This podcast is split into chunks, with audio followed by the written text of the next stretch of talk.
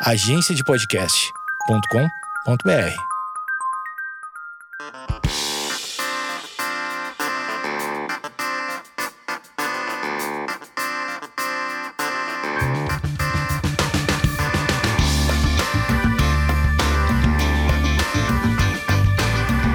Olha só, ele, João Gabriel. Opa! João, você que tá numa fase ungida, a gente já começou assim meio tortamente. Me explica essa fase ungida, depois a gente começa o programa de verdade, mas a gente já tá gravando.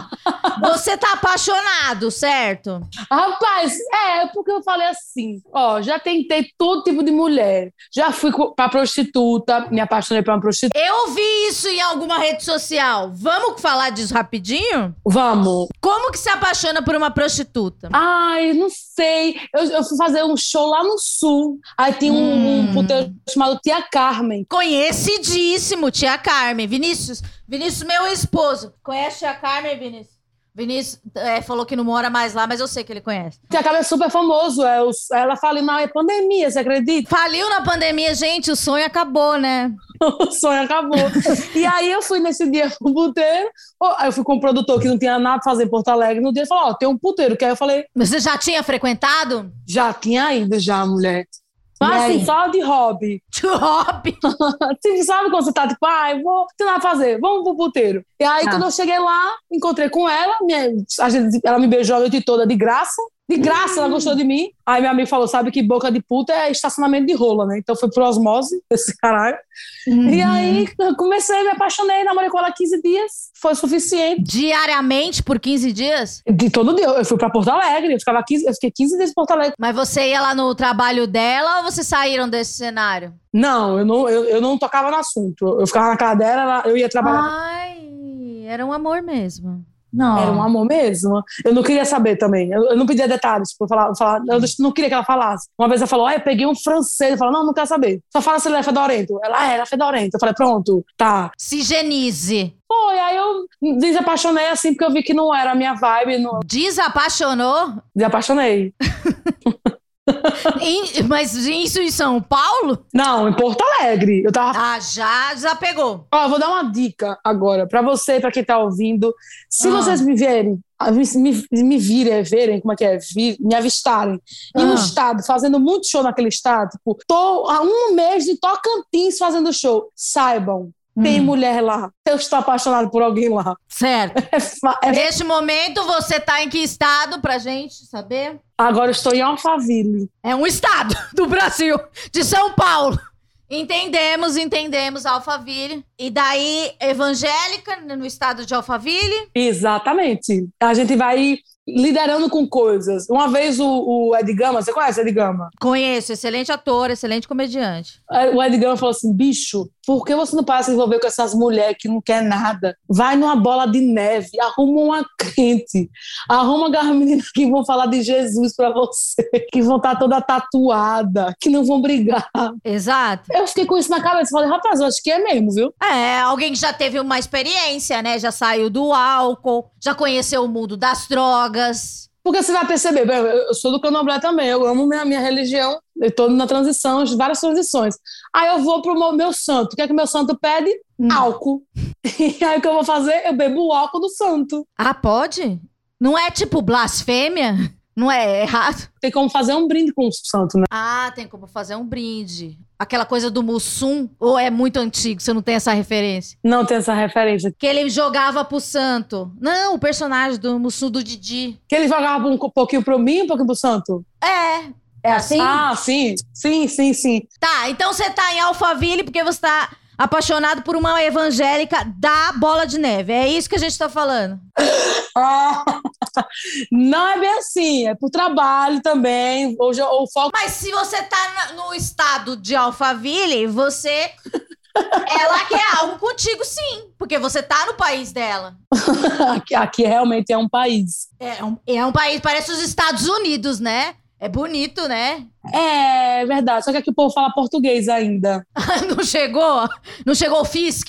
Tá certo. Então vamos orar, né? E vamos interceder para que esse amor prospere, né? Na graça de Deus. Em nome de Jesus. Oxalá, e desse sincretismo religioso. Vamos agora começar o Esquizofrenória. Por que eu chamei João aqui? João Bubis é um comediante e ele tem uma história interessantíssima. Tem várias histórias interessantíssimas, mas eu acho que a história que a gente vai contar aqui, a gente pode falar da maioria delas. A maioria delas não pode, na verdade.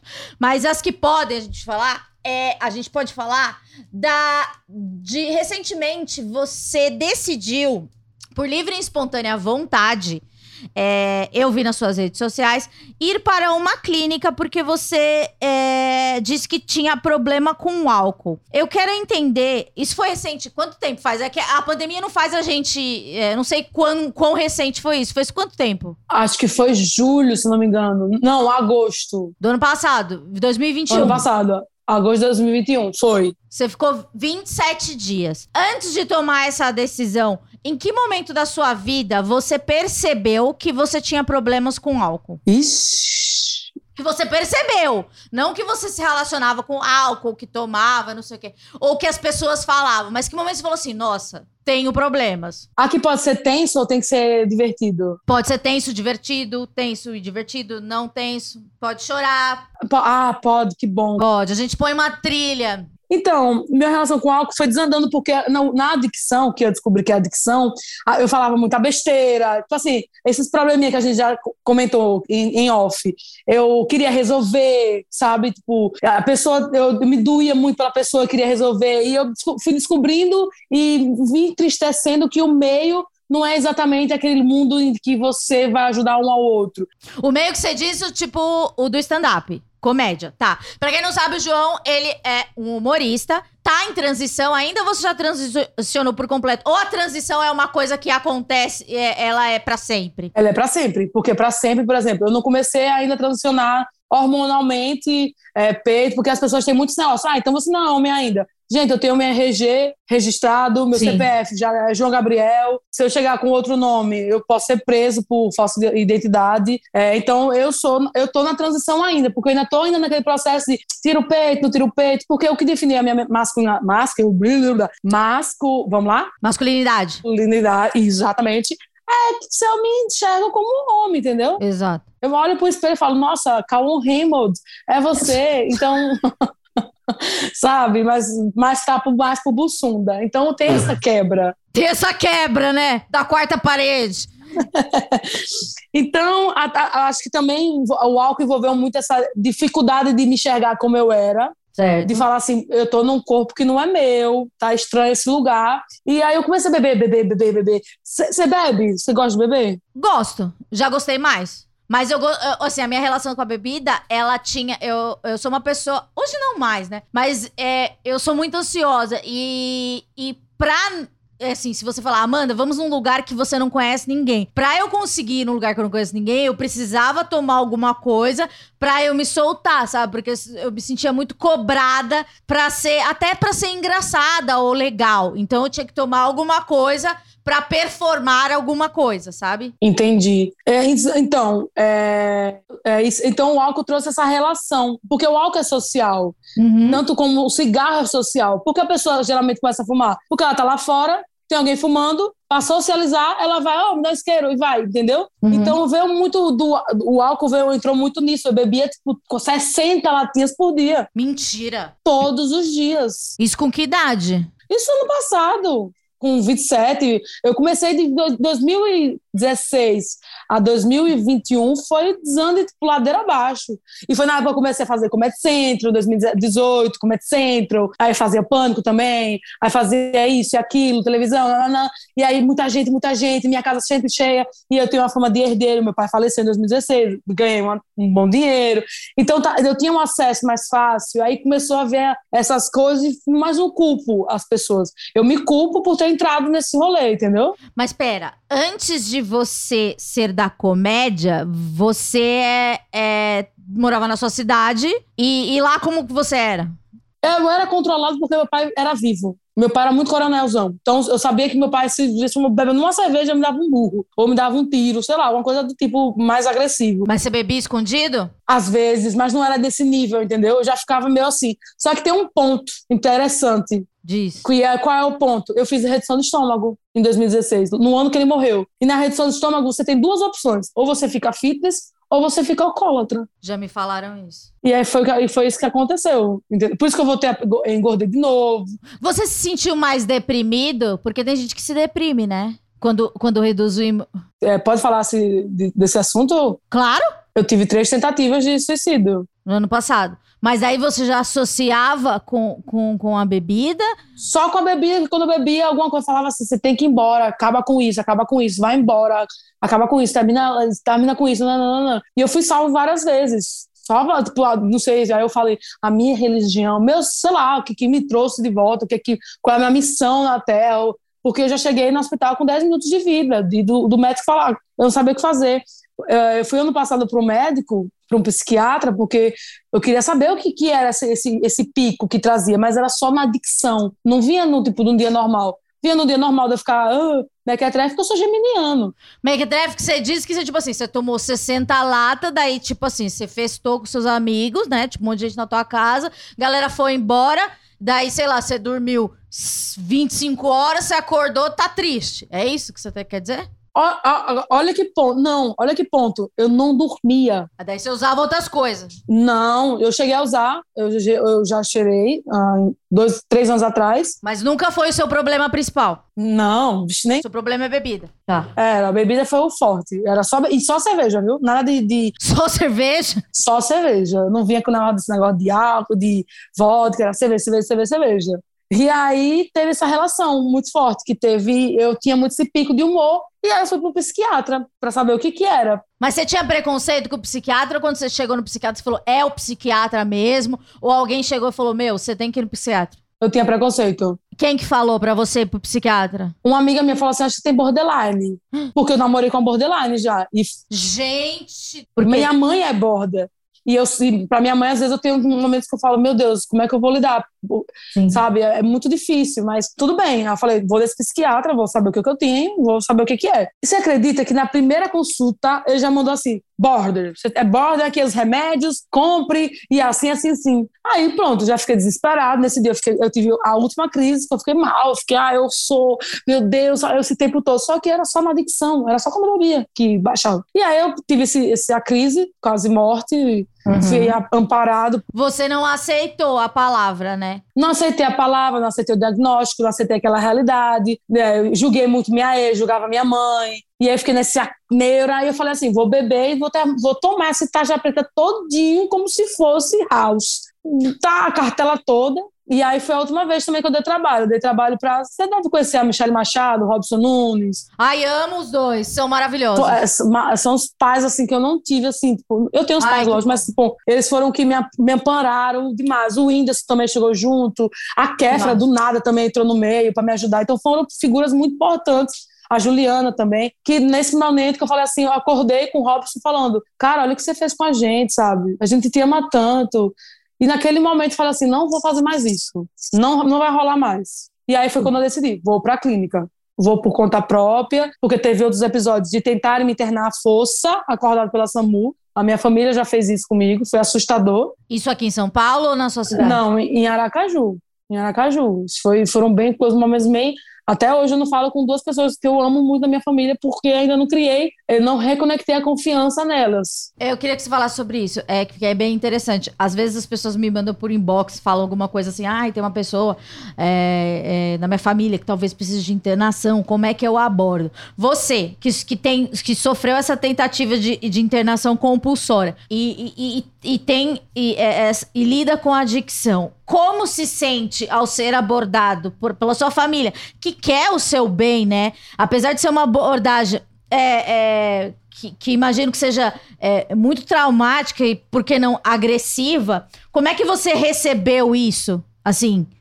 Foi terrível. Eu até ontem cheguei a comentar no podcast do Mussum Alavi, acho que você deve conhecer. Sim, outra grande pessoa. Um beijo pra ele. E aí eu tava até emocionei, eu quero falar sempre essa história, porque foi uma história que as pessoas têm que entender que existe formas e formas de ser abordado. Eu tinha bebido, ingerido álcool, não tava em Aracaju, passando férias, e eu falei, gente, estou indo beber, passei 15 dias limpo, tinha feito um preceito e tal. O que é preceito? É da minha religião, quando você faz limpeza. Tá. E eu tenho muitas religiões, né? Daqui a pouco, muitas religiões. E aí eu fiquei 15 dias. E aí eu falei assim, vou tomar esse vinho. Estou liberado, não me enche um saco. Mas pra você não existe esse vinho. Você nunca para nesse vinho, certo? É, o problema é esse, não é só um vinho. Tá. O vinho dá vontade, fala assim, não, aguento mais 2. Aí quando você vai ver, são 4 garrafas de vinho. Mas vinho, eu olha a loucura. Eu sei matematicamente quantas garrafas de vinho,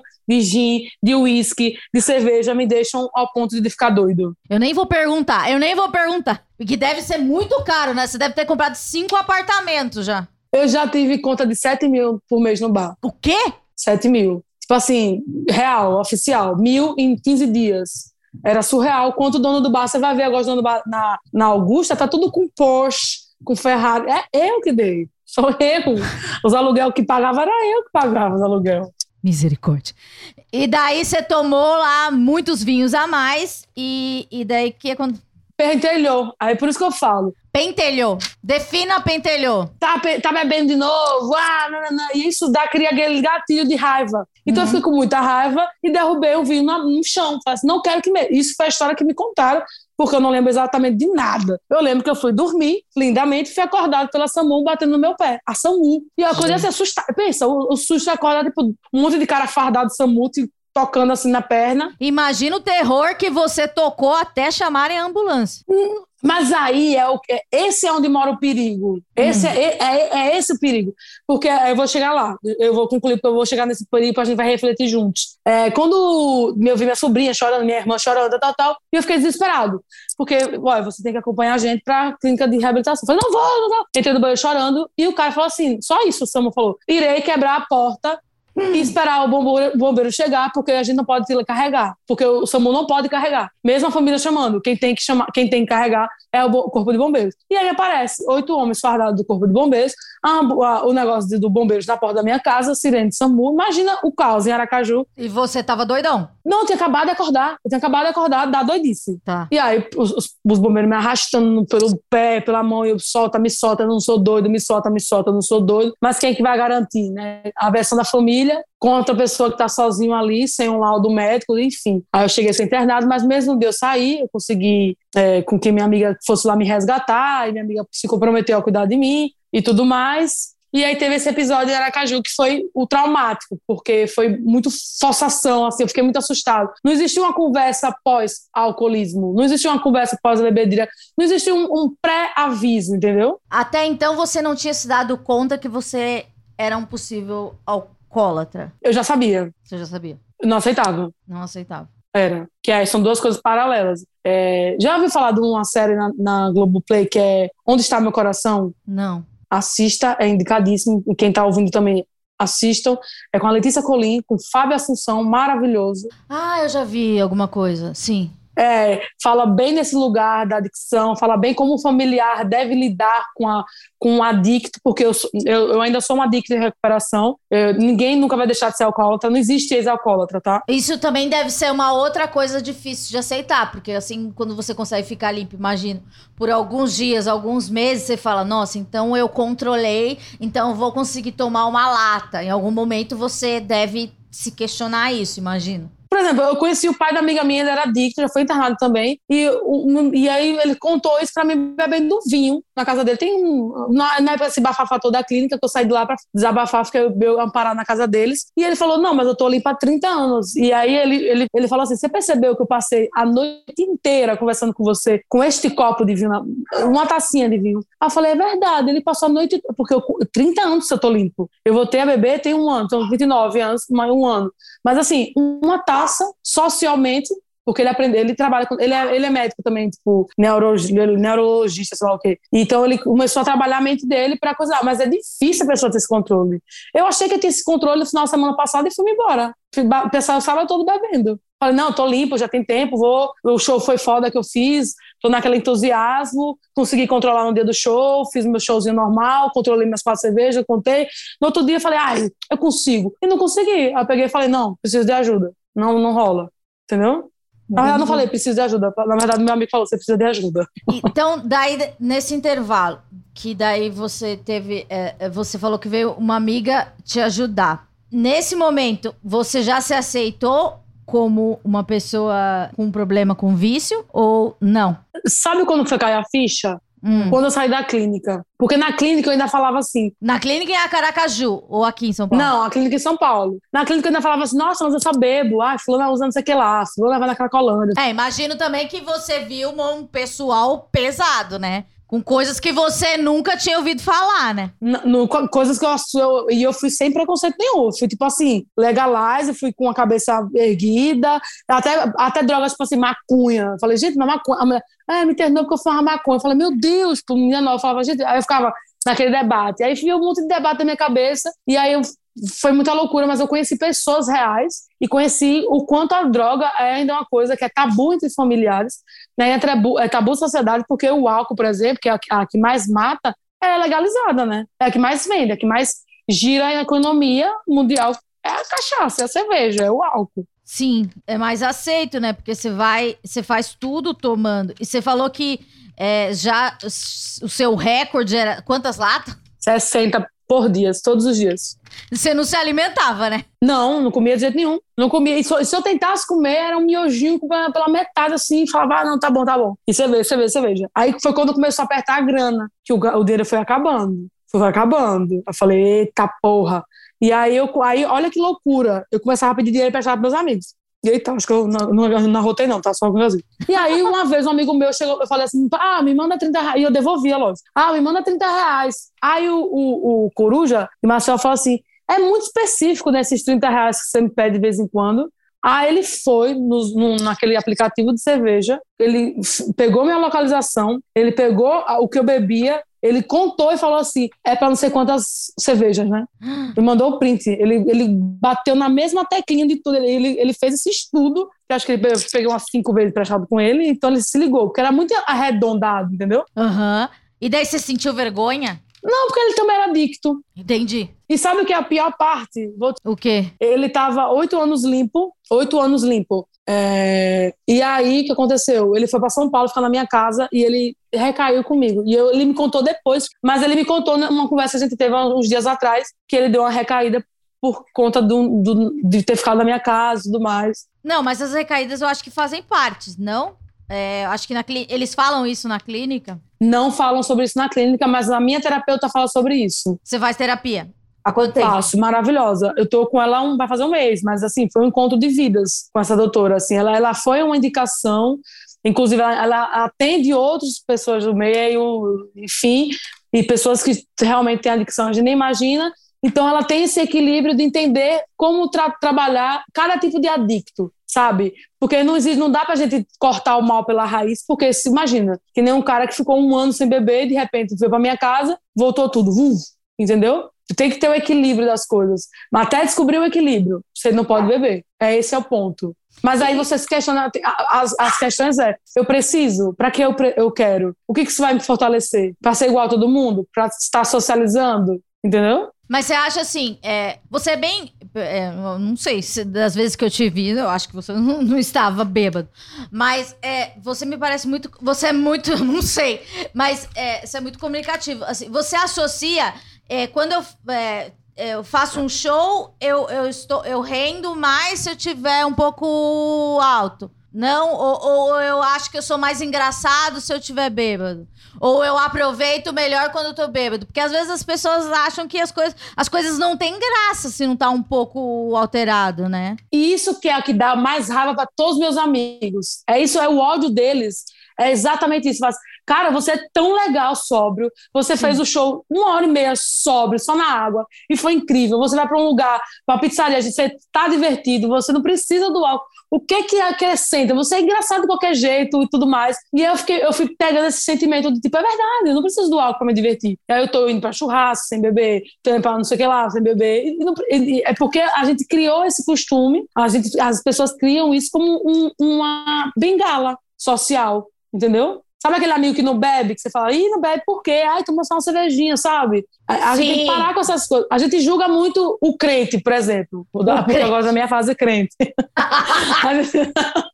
A gente julga o crente que quer falar, tem que falar de Deus, nanã. Mas a gente não julga o amigo que é alcoólatra, que sabe que a gente não quer beber o álcool, porque faz mal. No meu caso, Amanda, faz mal pro meu fígado. Meu fígado tá tipo assim, help.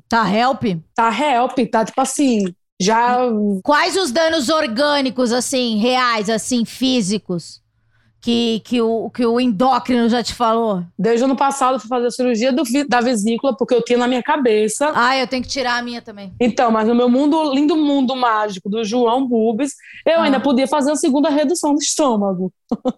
Eu tava com essa. Mas você engordou tudo de novo? Eu engordei metade. Não, eu tava com... 20 quilos, se eu engordar, se mais 20 quilos eu teria chegado no meu peso. Mas eu cheguei no meu médico e falei, não, que eu quero fazer outra cirurgia, porque eu vi que nos Estados Unidos fizeram outra cirurgia. Nos Estados Unidos? Nos Estados Unidos, eu falei, é só arrancar, a gente grampeou, vamos arrancar. Pô, um balão... Que o Faustão botou... O filho do Faustão botou um balão, eu também quero.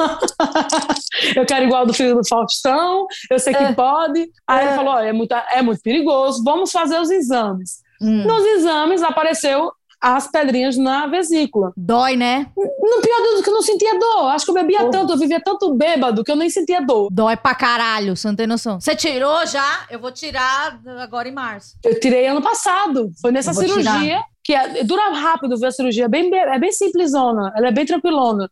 Ela dura, tipo assim, 1h30, vai. Só que a minha durou, tipo, umas 3h30. Pô, que legal você me falar isso. Por quê? Não, mas eu disse, por quê? Porque ele falou assim, ele falou pro meu amigo foi acompanhar, olha, a gente tirou a vesícula dele, foi tranquilo, tiramos lindamente, 1h30, pá, tiramos. Mas a gente ficou quase 2h30, 3 horas, só estudando o fígado dele. Eu chamei mais outros colegas para ver ele, porque não é normal com 28 anos ter um... Ele falou, só preocupei com o fígado. A vesícula, a gente tirou lindamente, tá tudo bem, lindo, aqui os remédios, pós-operatório. Mas a gente chamou a galera... Pra dar uma olhadinha. Eu expus meu fígado para estranhos. Eu me senti... assediado. Pois então.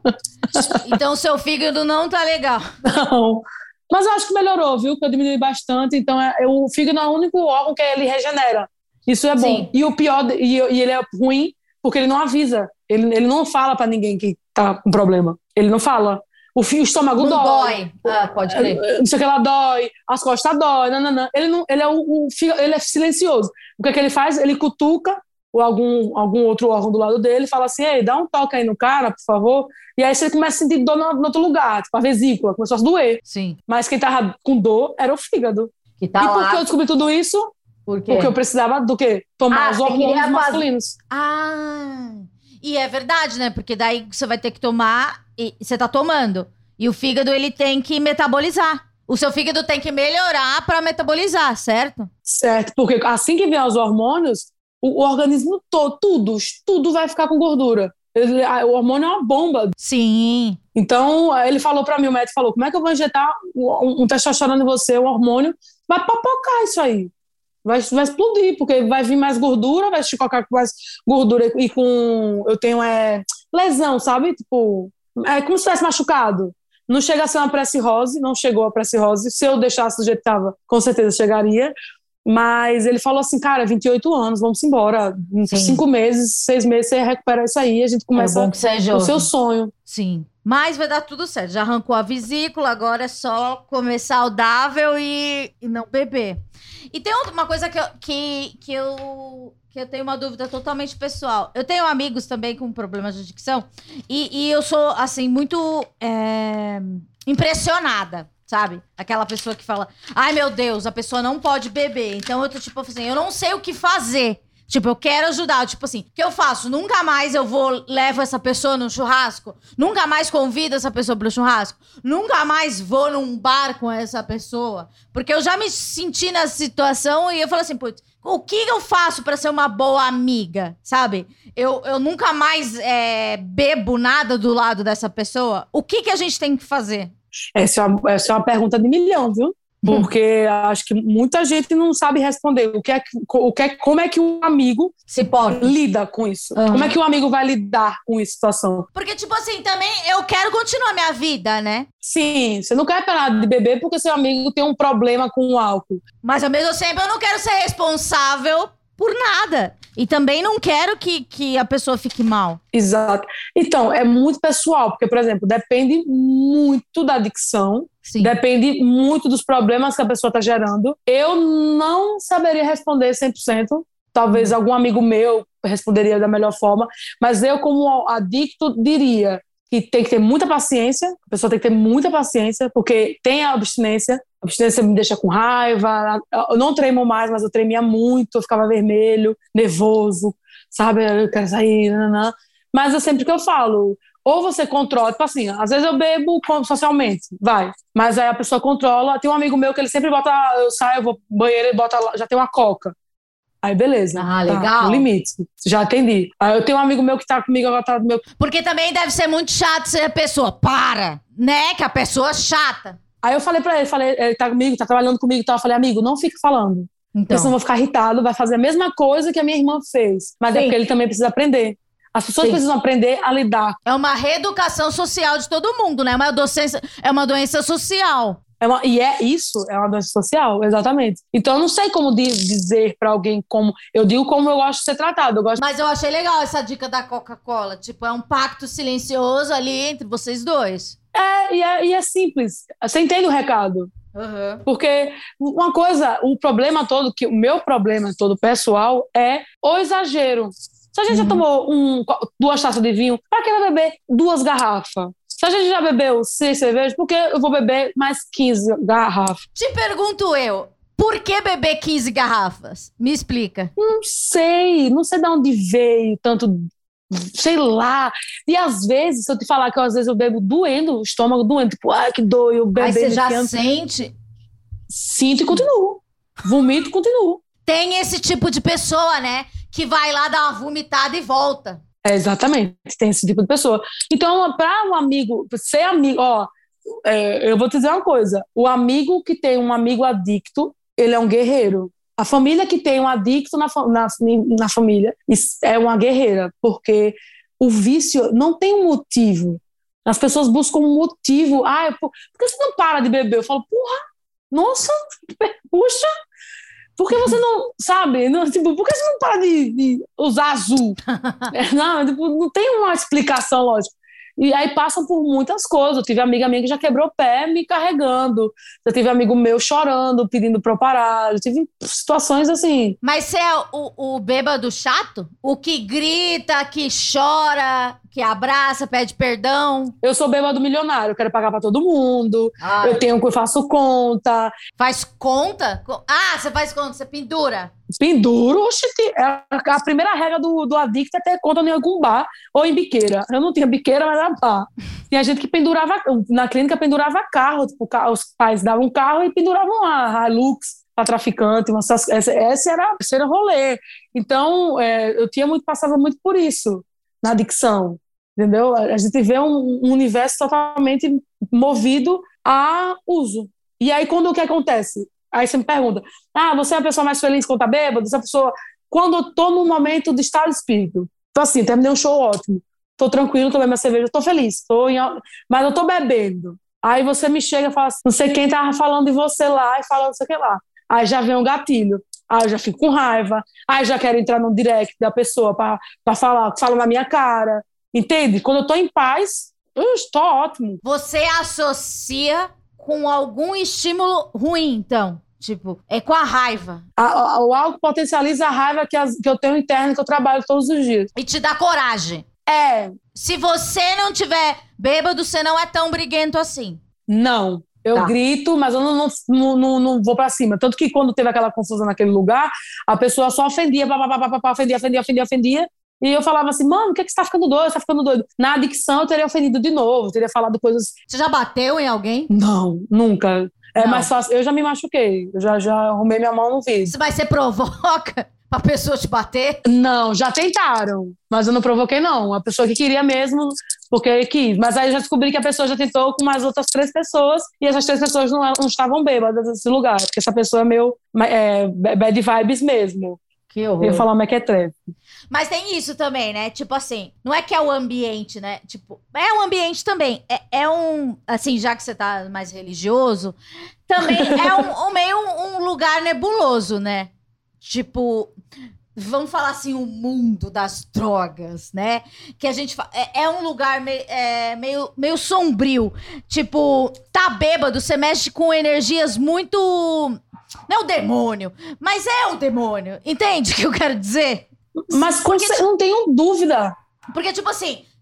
Porque ele pega a sua raiva, né? A bebida, ela pega uma vulnerabilidade muito negativa. Não que seja o demônio, mas de alguma forma é um demônio seu, né? Lógico, é aquela coisa que vem de você tá com raiva, de que você quer resolver as coisas. E é um ambiente que tá assim, tá tipo, você tá bêbada com o seu demônio, que é da agressividade. Eu tô na minha da depressão. Então imagina um tanto de gente aqui que só tem sombra...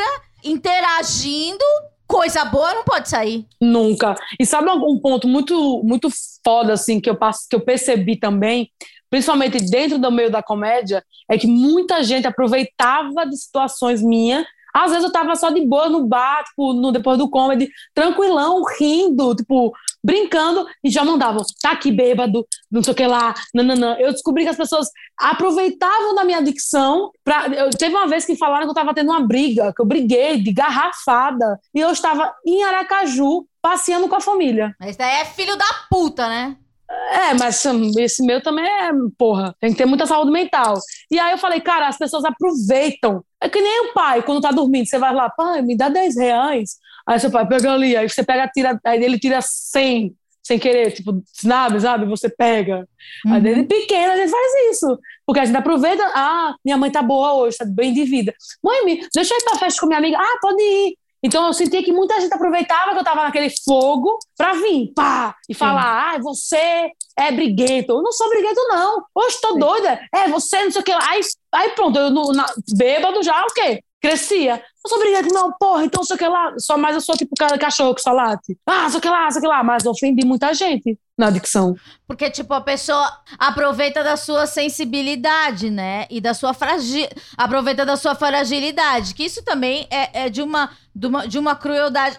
Eu tenho essa sensibilidade. Devo admitir que passei anos da minha vida aproveitando esse meu dom de perceber as fraquezas das pessoas. E não é um dom. Uma filha da putagem, né? Você perceber isso na pessoa e fazer com que elas se sintam mais vulneráveis, né? Não é honesto, sabe? Não tem porquê, sabe? Eu acho que, tipo assim, hoje eu tenho 35 anos, eu fazer isso adolescente, 20 anos depois, sei lá. Você vê que é tipo, eu acho que eu tenho uma percepção um pouco mais elevada, porque eu presto mais atenção das pessoas, mas... Pra que eu vou usar essa capacidade de percepção pra as pessoas mostrarem o lado ruim delas? Eu posso tirar delas o lado bom. Eu acho que a gente tá fazendo uma entrevista muito honesta aqui e, sei lá, pode ajudar muitas pessoas, sabe? Porque, não sei, a gente pode trazer uma abordagem mais humana. Você falou de uma coisa sobre a abstinência. Eu já tive crise de abstinência com um antidepressivo.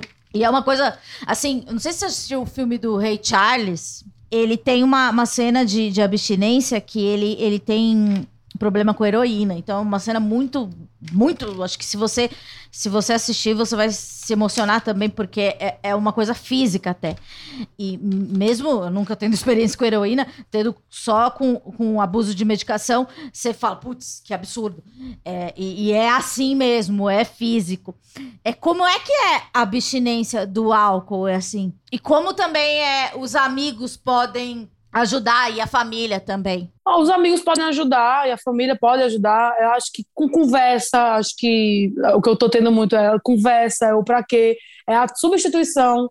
Tá, não vamos beber não, quer comer? Vamos comer. Ah, você gosta de comer camarão? Vamos comer camarão. Você gosta de... Dá opções. É, bebe Coca-Cola, sabe? É ruim, mas vai, pra opção. E sabe uma coisa que eu tava falando sobre gatilho e sobre pessoas que aproveitam? Vocês já assistiram aquele filme de Lady Gaga? Esqueci o nome. Star, sei lá, última Star. Aham, sim. Pronto. Que o marido dela fez tudo por ela, pipipipopopó. Tem uma cena muito peculiar, que ele era alcoólatra, a gente passou, a gente viu tudo que ele fez, tudo mais. Ela voltou com ele e o empresário dela, da Lady Gaga, que viu que ela foi meio prejudicada porque ele fez vergonha pra ela no filme e tal. E ele, o empresário chega e fala assim, eu quero bater um papo com você. Você tá prejudicando a carreira dela, você vai ser sempre um alcoólatra. Então, o que ele fez? Ele falou assim, putz, é verdade, eu nunca vou mudar. E ele tava sóbrio, ele tava tranquilão, tava brincando com o cachorro, tava recomeçando, tinha acabado de sair da clínica de reabilitação, vou recomeçar. E o que o cara fez? Foi lá e foi-se embora, porque ele falou assim, o cara tem verdade. Por quê? Porque foi um cara lá, foi o demônio, que foi lá e falou, você vai atrapalhar meu business, vaza, você não vai mudar.